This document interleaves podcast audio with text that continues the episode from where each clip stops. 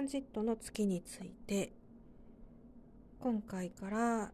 トランジット月シリーズに入っていくんですがえまずトランジットの月の大まかな理解の仕方っていうのをご説明したいと思います。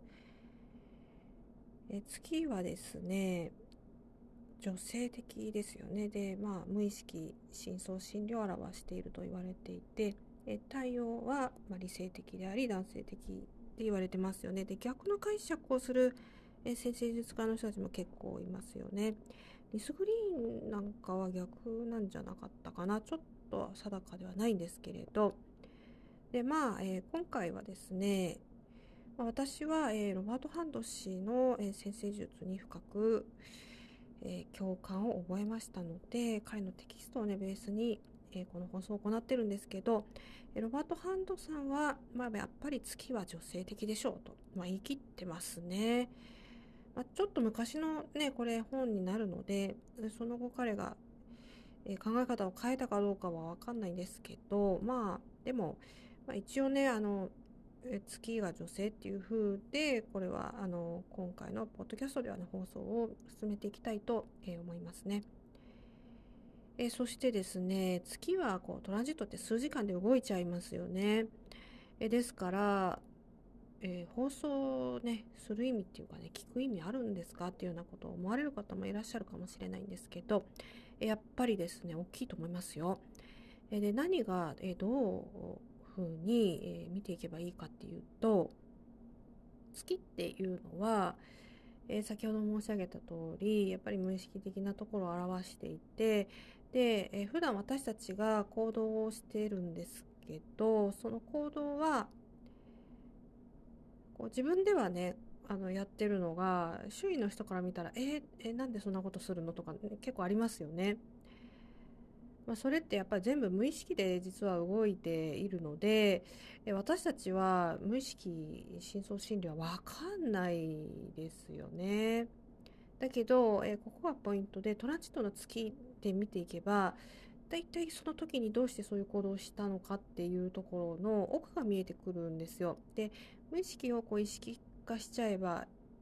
早いと思うんですけど私たちはなかなかそれが人生でできずにいろいろ苦しんで、え、しまうところがあって、まあ、もちろんネイタルも重要なんですけどやっぱライツなんでね月っていうのは。え、ただトランジットもねあの自分のこう分析していくのにはかなり面白いんじゃないかっていうふうに思っています。えよろしければね、ぜひ、え今回からまたね、えー、ナンハウスに月が位置している時っていうあの放送いつも通りねやっていきますのでよろしければ、えー、あなたの出生時のホロスコーププラス、えー、トランジットを出して、えやってね、こう解説をね聞きながら見ていくとあなたの無意識がね、お分かりになるんじゃないかなというふうに思いますね。え皆さんは普段どんなこう先生術のソフトを使っていらっしゃるでしょうかね。ま無料ですと、まあ、いろいろアストロ .com とかありますよね。私は有料のものを使っていますのでやっぱりプロとしてあの活動していくにはちょっと無料だけではね、えー、心もとない部分がありますから、えー、ちゃんと無料のものだけではなくて有料のものも両方を、えー、正確に出してあの見るようにしています。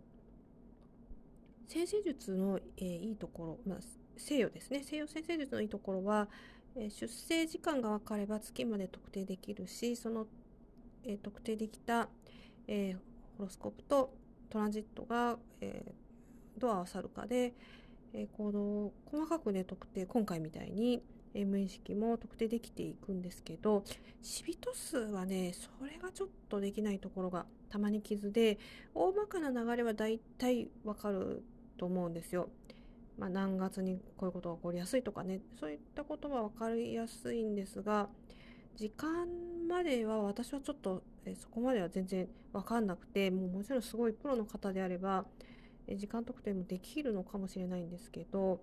やっぱり西洋先生術の方が細かいところは優れているのかなっていうのがね正直な実感ではありますよね。ですからその意味でもぜひ西洋先生術のトランジット月をね一緒に学んでいきましょう。